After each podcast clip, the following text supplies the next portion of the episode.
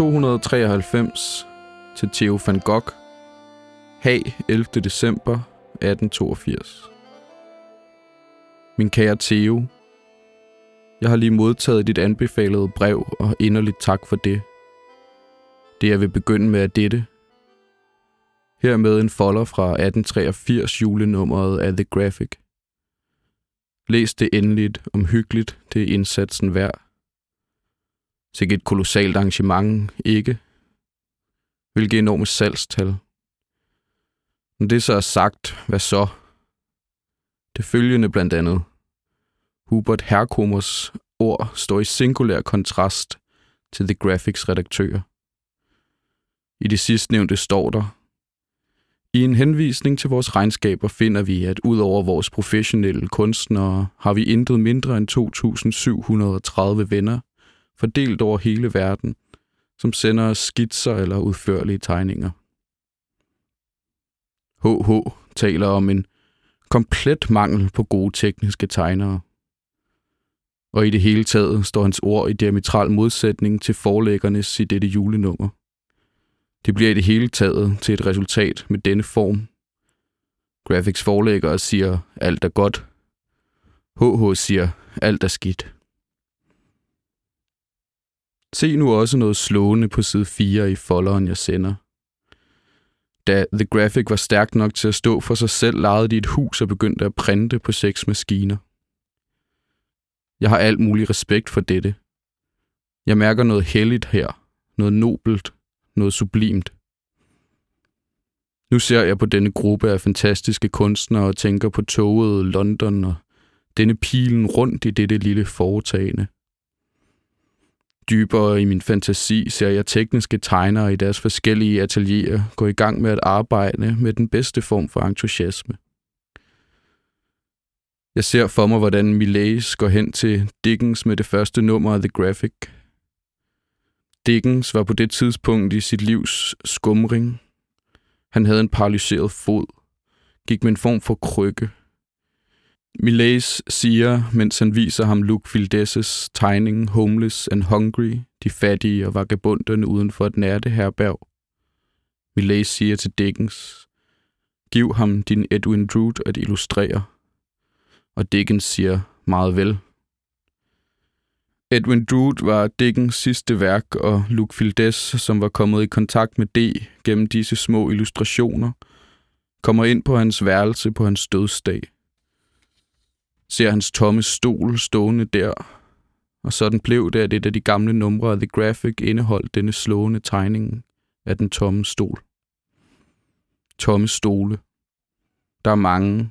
Flere vil komme til, og før eller senere vil der i stedet for herkommer, Luke Fildes, Frank Hole, William Small, etc. kun være tomme stole. Men for mit eget vedkommende, hvad skal jeg dog gøre? For et par år siden gik jeg en tur med Rapar uden for Bruxelles, et sted de kaldte Le Valais de Josafat. Et område, hvor Rolofs bor blandt andre – der var en sandgrav der, hvor nogle graver arbejdede. Der var kvinder, der ledte efter mælkebøtteblade. En bonde syrede. Vi kiggede på alt dette og var på det tidspunkt halvt i fortvivlelse. Vil har nogensinde lykkes med at lave det, jeg anser for så smukt. Nu er jeg ikke længere så fortvivlet. Nu kan jeg indfange disse bønder og kvinder bedre end dengang. Og ved at blive ved med at arbejde tålmodigt, kan jeg på en måde nå dertil, som jeg dengang ville. Men alt det, der foregår, vejer tungt på mig, og jeg tænker ikke på magasinerne med nydelse og entusiasme. The Graphic glemmer at sige, at mange fra den gruppe af kunstnere begynder at nægte at give dem deres værker, trækker sig længere og længere tilbage. Hvorfor? Fordi en maler arbejder for at kunne gøre noget godt og noget ærligt i sit hjerte, som finder al denne pragt afskyelig. Hvad mere skal jeg sige? Gentage, hvad skal jeg dog gøre endnu en gang? Bliv ved med at arbejde, selvfølgelig, men som om fremtiden er mørk. Jeg begynder at mærke i mig selv, at hvis jeg for eksempel tog til England og forsøgte til højre og venstre, ville jeg bestemt have en chance for at finde et sted. At opnå dette var mit ideal. Var og er på trods af alting stadig det, der ansporer mig til at overkomme de enorme begyndelsesvanskeligheder. Men mit hjerte bliver til tider tungt, når jeg tænker på, hvad der sker. Min glæde fordufter. Jeg vil virkelig gerne gøre mit bedste i mine tegninger, men alle disse redaktører, og at være nødt til at præsentere sig selv der. Ach, jeg skælver ved tanken. Du spørger til mit helbred. Det, jeg havde sidste sommer, er virkelig gået fuldstændig væk. Men jeg er en smule nedtryk for tiden. Men der er også andre øjeblikke, når jeg gør fremskridt med arbejdet, hvor jeg føler mig meget opløftet. Så jeg oplever det nærmest som at være en soldat, som ikke føler sig hjemme i vagthuset og tænker for sig selv. Hvorfor skal jeg være her i isskabet, når jeg vil være mere på min rette plads i de højere range? Jeg synes noget tynger mig.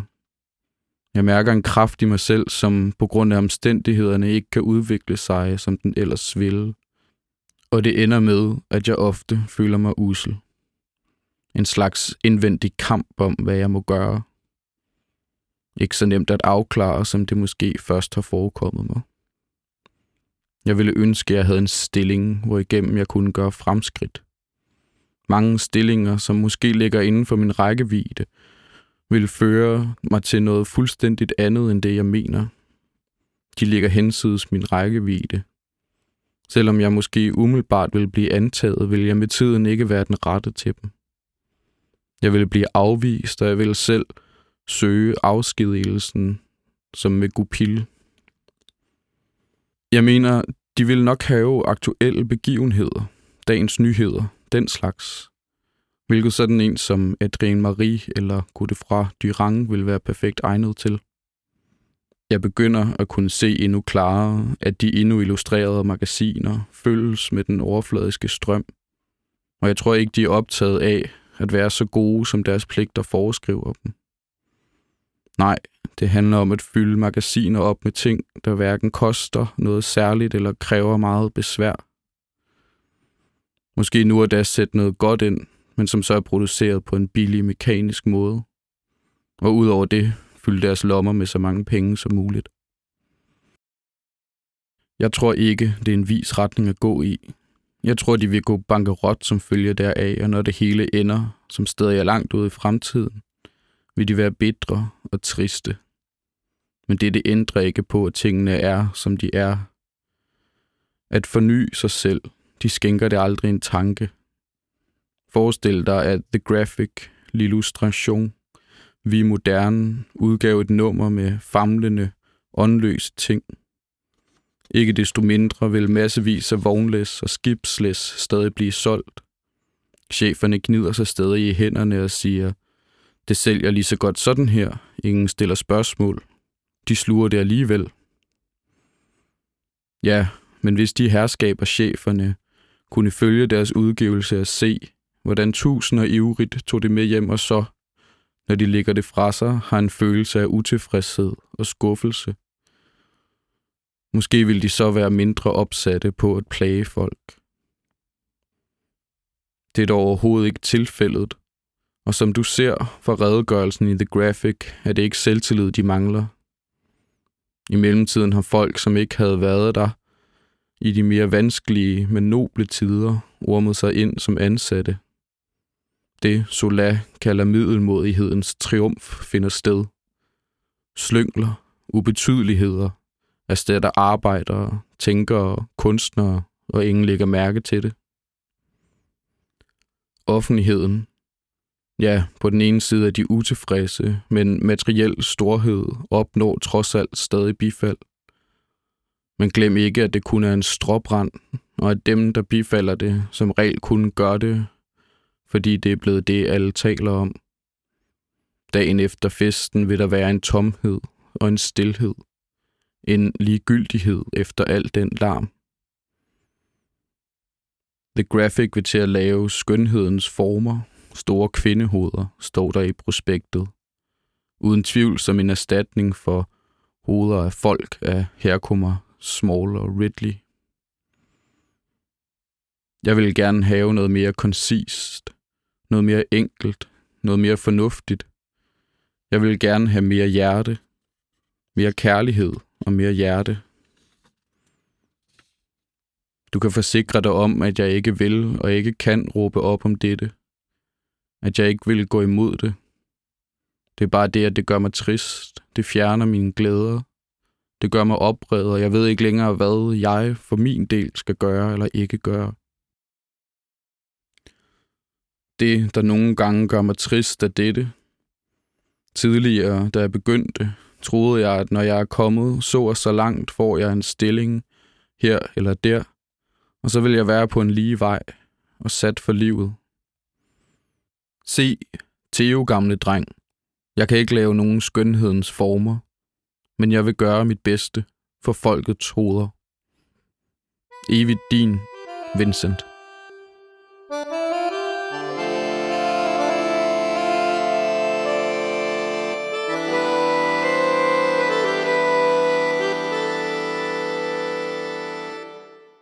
...574 til Villemin, Paris, sent oktober 1887. Min kære lille søster, jeg takker dig for dit brev. Selvom jeg selv sådan afskyer at skrive i disse dage, er der dog spørgsmål i dit brev, jeg vil svare på. Jeg må begynde med at modsige dig der, hvor du siger, at du tænkte, Theo så så usel ud i sommers. For mit vedkommende synes jeg helt modsat, at Theos fremtrædende er blevet meget mere distingueret det seneste år. Man må være stærk for at modstå livet i Paris, som han har i så mange år. Men kunne det ikke være, at Theos familie og venner i Amsterdam ikke har behandlet og endda ikke modtaget ham med den høflighed, han har fortjent fra dem, og som han er berettiget til? Jeg kan fortælle dig i den henseende, at han måske følte sig en smule såret af dette. Men han lader sig ellers ikke påvirke af det. Og nu, når tiderne er så hårde med malerierne, driver han stadig sin forretning. Så det kunne være, at der er noget professionel misundelse fra nogle af hans hollandske venner. Hvad skal jeg nu sige om din lille tekst om planterne og regnen? Selv i naturen ser man, at mangt den blomst er nedtrådt, fryser eller er udtørret. En videre, at ikke et hvert hvedekorn, når det er modnet, ender i jorden igen for at spire og blive til stilk. Men langt de fleste korn får ikke lov at udvikle sig men ender i stedet i møllen, gør de ikke? For nu at sammenligne mennesker med hvedekorn. For i enhver person, som er sund og naturlig, findes kraften til at spire, ligesom i et hvedekorn. Og således er det naturlige liv spiring. Det, kraften til at spire, er for veden, det er kærligheden for os. Vi står nu, tror jeg, med en lang næse eller fuldstændig målløse, når noget forhindrer os i vores naturlige udvikling. Vi ser, at spiringen frustreres, og at vi selv sættes i omstændigheder, lige så håbløse, som de må være for viden mellem møllestenene. Hvis det sker for os, og vi er helt aldeles rådvilde på grund af tabet af vores naturlige liv, er der nogen blandt os, som hvor villige de end er til at underkaste sig tingenes gang, stadig ikke forlader deres selvbevidsthed og vil finde ud af, hvordan det står til med dem, og hvad der rent faktisk foregår. Søger man med gode intentioner i de bøger, om hvilke det siges, de er et lys i mørket, opdager man, at selv med den stærkeste vilje i verden er så uendeligt lidt overhovedet sikkert, og at vores personlige trøst ikke altid sker følelst. Og de sygdomme, vi civiliserede mennesker lider mest af, er melankoli og pessimisme. Som mig, for eksempel, som kan tælle så mange år i mit liv, hvor jeg fuldstændig mistede al tilbøjelighed til at grine. Og udlader man, hvorvidt det var min egen skyld eller ej, så har jeg om nogen brug for et godt grin mere end noget andet. Det fandt jeg i Guy de Maupassant, og der er også andre, hvor man kan finde det. Rabelais i blandt de gamle forfattere, Henri Rochefort i blandt samtidens, Voltaire i Candide. Så mange andre mesterværker maler livet, som vi selv mærker det, og tilfredsstiller således det behov, som vi har, for at folk fortæller os sandheden. Er Bibelen nok for os? Nu til dags tror jeg, at selv Jesus ville sige til dem, der bare sad i melankoli, det er ikke her, det er stedet op. Hvorfor søger I det levende blandt de døde? Hvis det talte eller skrevne ord skal forblive denne verdens lys, er det vores ret og vores pligt at anerkende, at vi lever i en tid, hvor det er skrevet på en sådan måde, talt på en sådan måde, at for at finde noget så fantastisk og så godt og så originalt, og som er lige så meget i stand til at forandre hele samfundet, så må vi sammenligne det med den gamle omstyrtelse foretaget af de kristne. For mit vedkommende er jeg altid glad for at have læst Bibelen bedre end de fleste andre nu til dags. Bare fordi det giver mig en særlig ro, at der har fandtes så vidt løftige idéer i fortiden. Men præcis fordi jeg synes godt om det gamle, finder jeg det nye endnu mere så. Og end mere, fordi vi selv kan handle i vores egen tidsalder, og både fortiden og fremtiden påvirker os indirekte.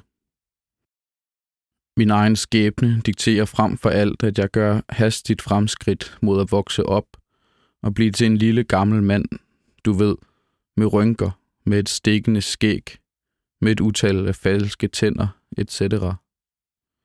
Men hvad gør det? Jeg har en beskidt og besværlig beskæftigelse, maleri, og var jeg ikke som jeg er, vil jeg ikke male.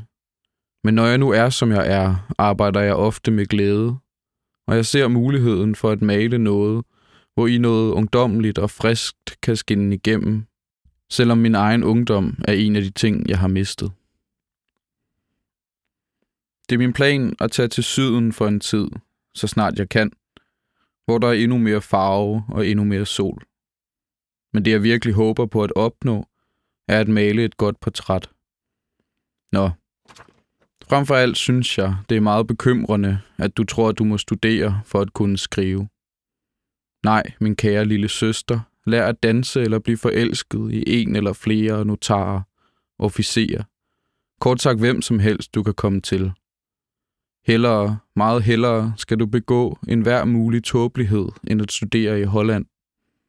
Det tjener absolut intet formål andet end at gøre en kedelig, og derfor vil jeg ikke høre tale om det.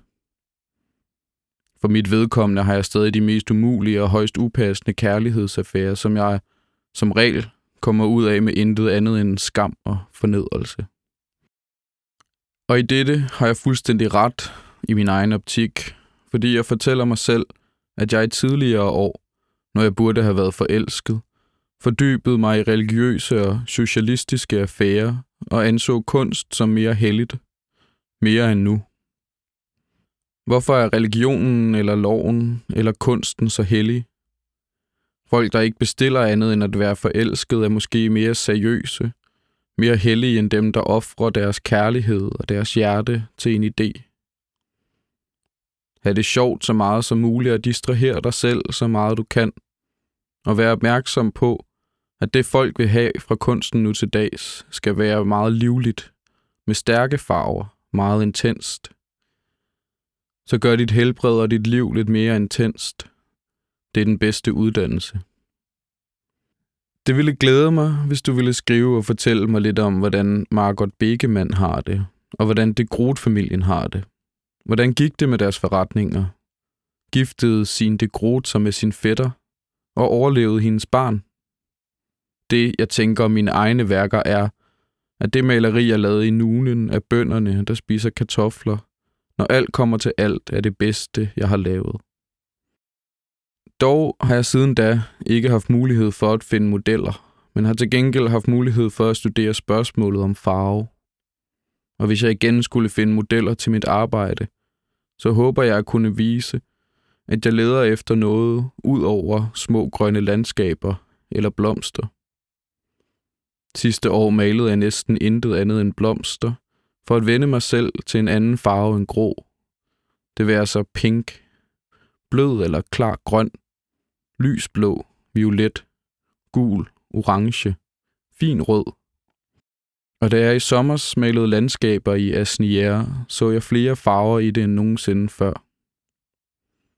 Nu studerer jeg dette i portrætter, og jeg må fortælle dig, at jeg ikke lige frem maler dårligere på grund af det. Jeg ønsker ikke at blive en af melankolikerne, eller dem, der bliver sure og bitre og morbide. At forstå alting er at tilgive alting, og jeg tror på, at hvis vi vidste noget som helst, så ville vi komme til en vis afklaring. At have denne afklaring så meget som muligt, selv når man ved lidt, intet, med sikkerhed, er måske en bedre kur mod langt de fleste lidelser, end den, der bliver solgt hos apotekeren. Meget sker af sig selv. Man vokser og udvikler sig af sig selv. Så du skal ikke studere og tærpe for meget, for det fører til sterilitet. Fornøj dig hellere for meget end for lidt, og tag heller ikke hverken kunsten eller kærligheden for alvorligt. Man kan gøre meget lidt ved sig selv. Det er mest et spørgsmål om temperament. Nå, det er ikke en dårlig idé for dig at ville være kunstner. For har man ilden i sig og sjæl, kan man ikke undertrykke dem, og man vil hellere brænde end kvæles. Det, der findes indeni, må komme ud. Mig, for eksempel, det giver mig luft, når jeg laver et maleri, og uden det vil jeg være mere ulykkelig, end jeg er. Giv mor min varmeste hilsner. Vincent. P.S. Tænk omhyggeligt over, om det ikke er bedre, at man, hvis man har en følelse for kunsten og gerne vil arbejde med den, siger, at man gør det, fordi man er blevet skabt med den følelse, og ikke kan gøre andet, og derfor følger sin natur, end det er at sige, at man gør det for en god sag. Står der ikke også i à la recherche de bonheur, at ondskaben ligger i ens natur, som vi ikke selv skabte? Det, jeg tænker er så godt ved de moderne, er, at de ikke moraliserer ligesom de gamle. Det virker for eksempel groft på mange, det gør dem vrede. At dyd og last er kemiske produkter, ligesom sukker og vitriol.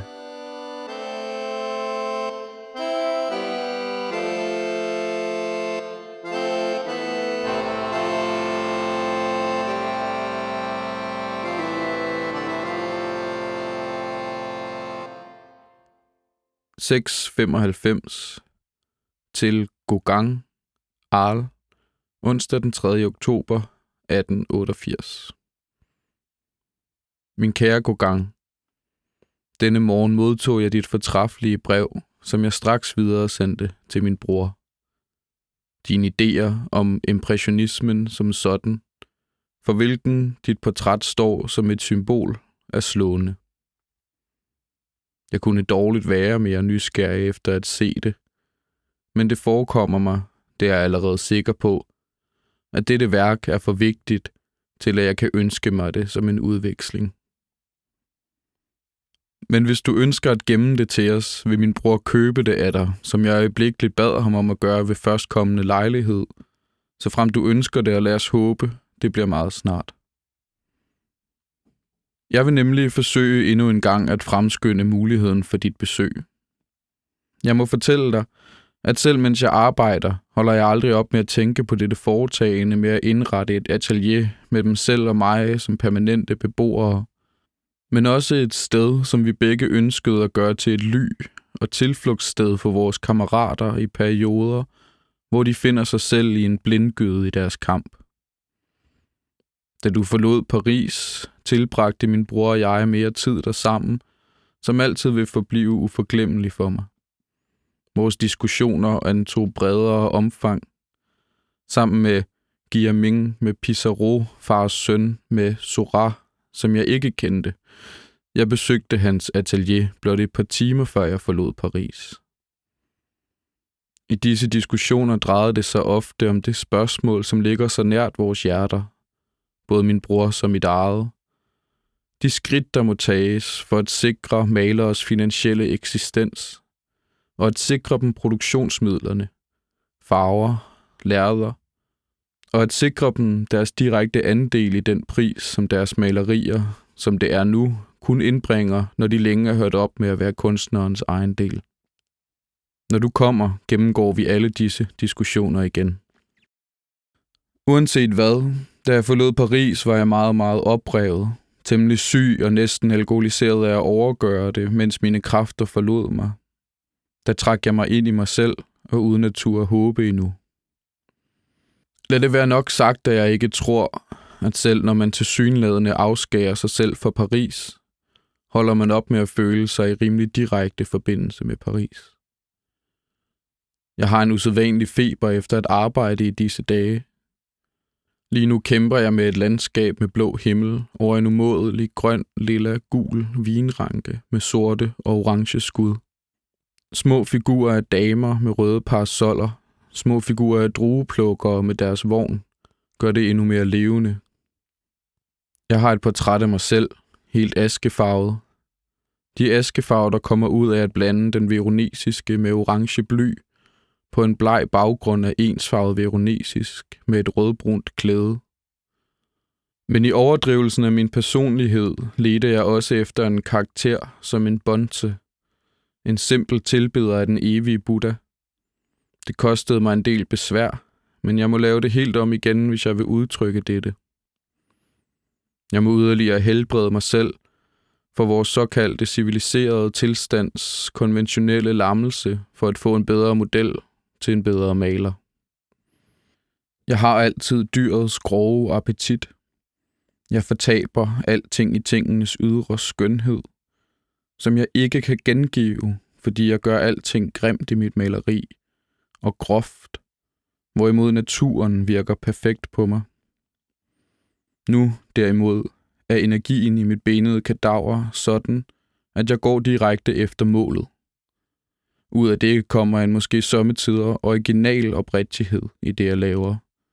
Hvis det er klart, subjektet egner sig til mine grove og klodsede udførsler. Angående rummet, hvor du ville skulle bo. Jeg har lavet en dekoration særligt til det. Digterens have. I den kroki, Bernard har, findes sin første idé til den, senere simplificeret.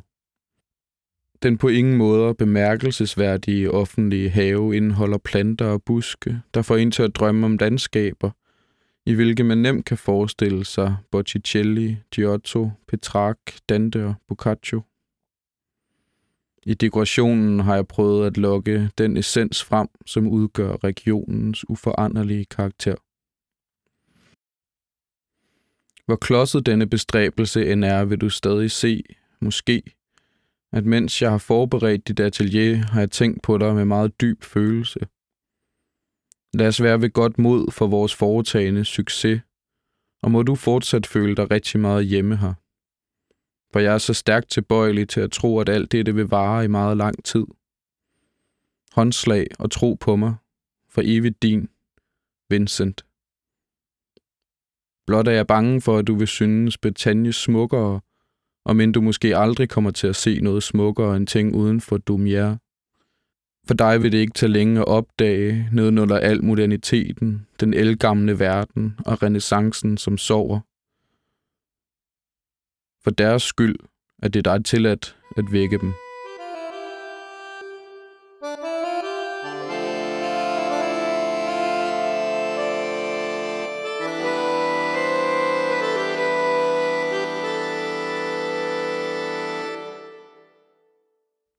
776 til Theo van Gogh, Arles, cirka torsdag den 23. maj 1889.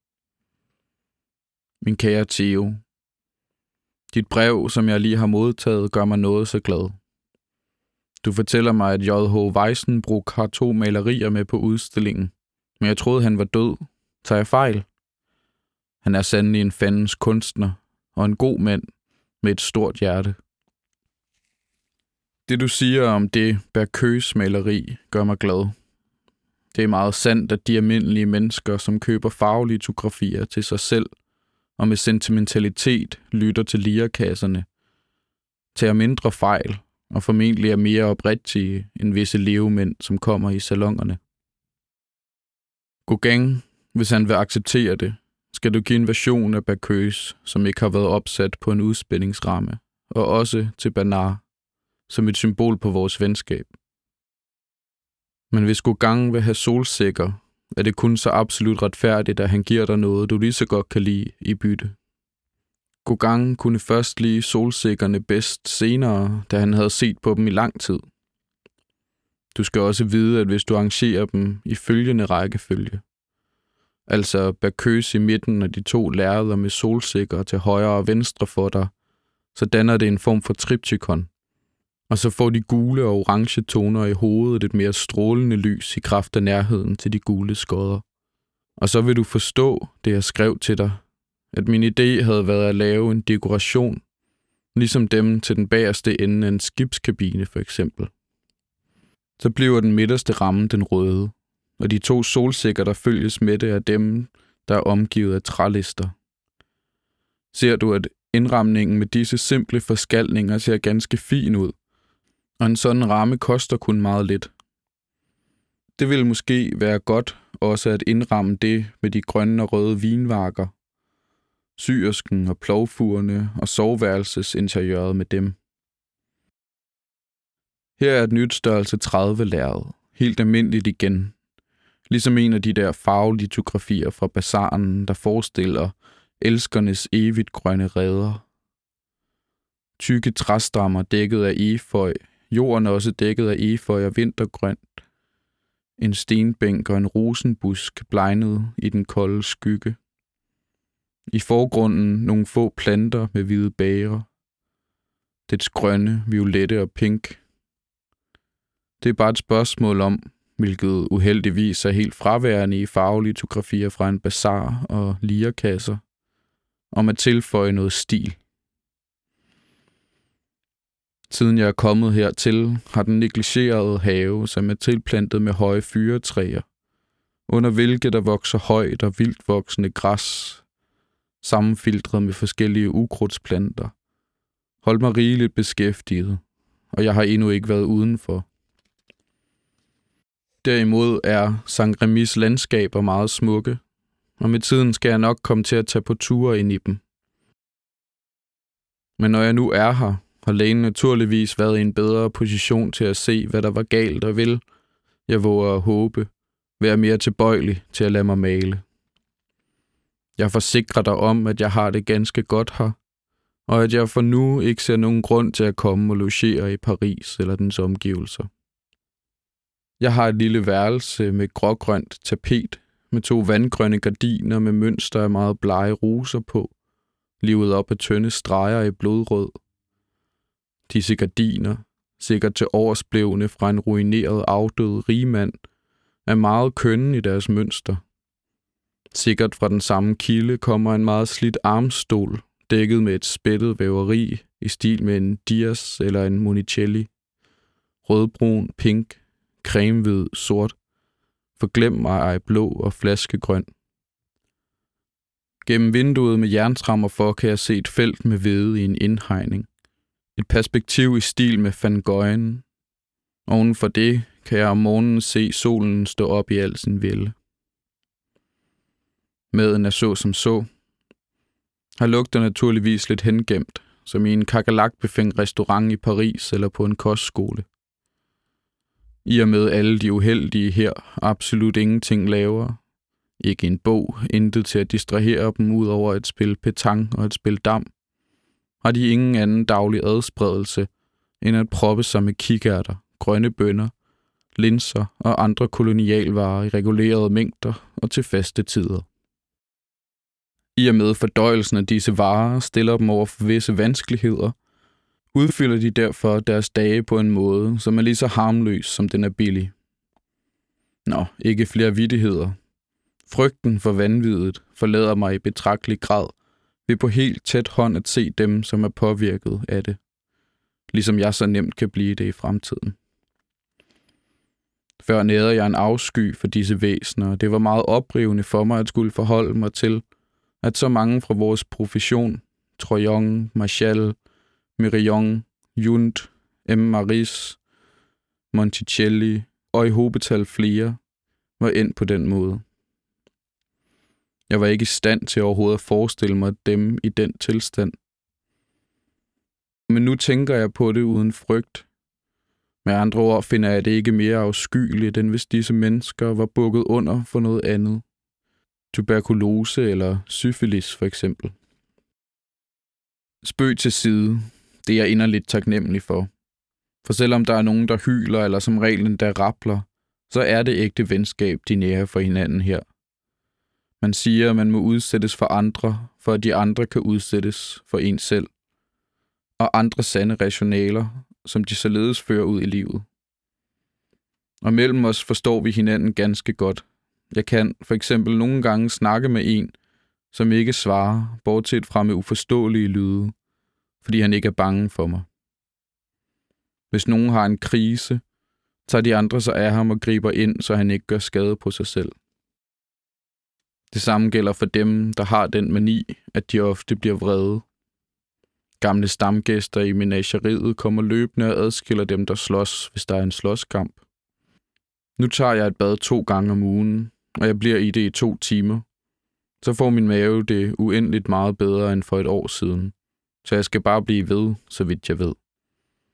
Jeg tror, jeg kommer til at forbruge mindre her end andre steder, siden jeg stadig har arbejde at gøre her, for naturen er smuk.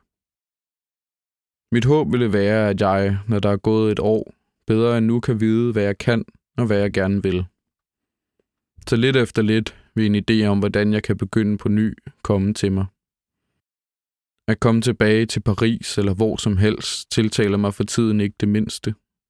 Jeg kan mærke, at jeg er det rigtige sted her. Efter min mening er det de fleste af dem, som har været her i overvis, lider af en ekstrem dogenskab. Men mit arbejde vil beskytte mig imod dette, til en vis grad i hvert fald.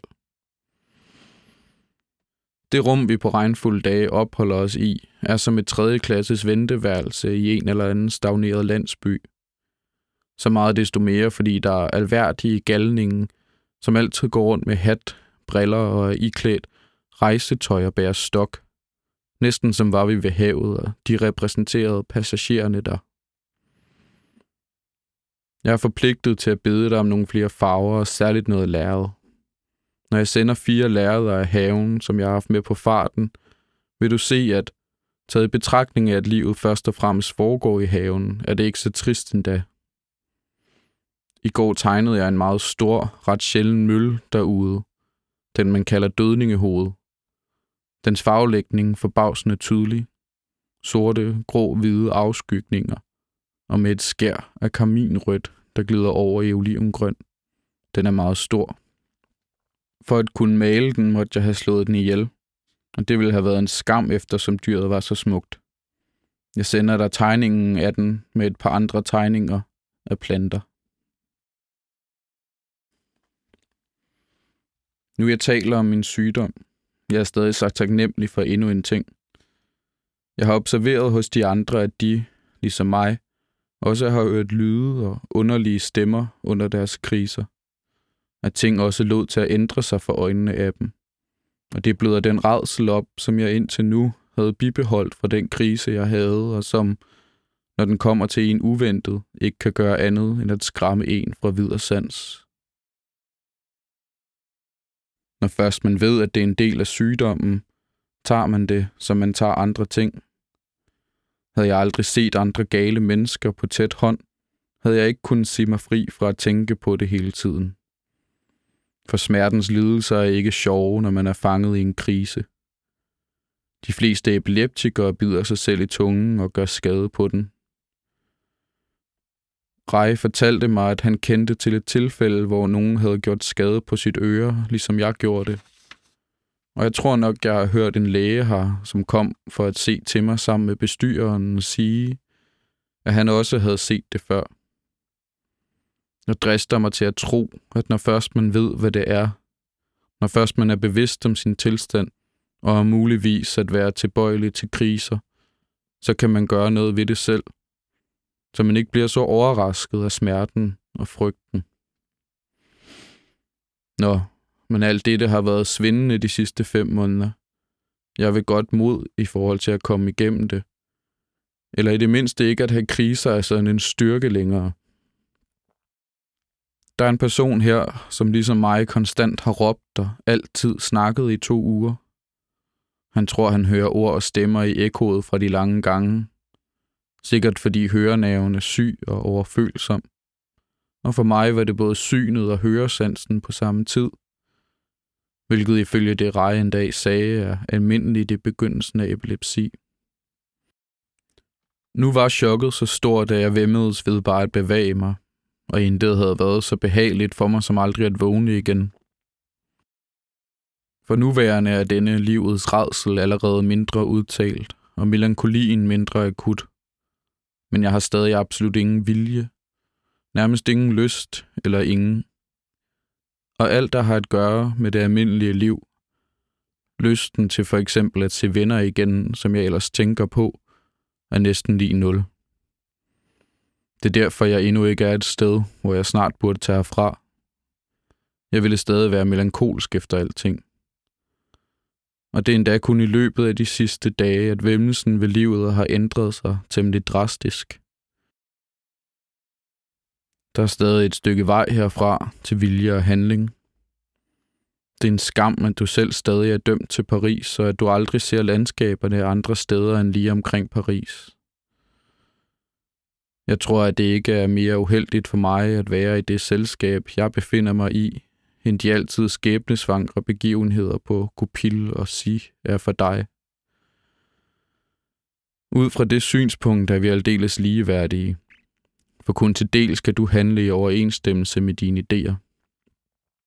Eftersom vi alligevel først har fået vendet os til disse ubelejligheder, bliver det helt naturligt.